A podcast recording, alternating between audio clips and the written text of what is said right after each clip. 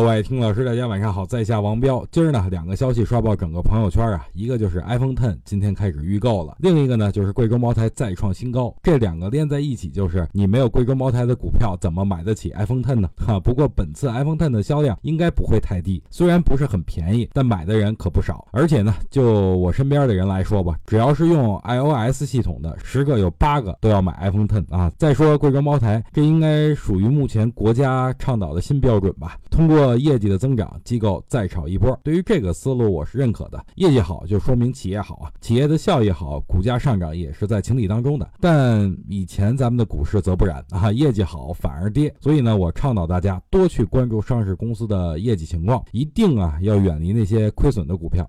指不定哪天就给你干个跌停也说不定。其实啊，最近涨得好的股票归一包堆呢，都是三季度业绩增长的。所以啊，未来业绩会成为衡量上市企业好坏的根本的条件。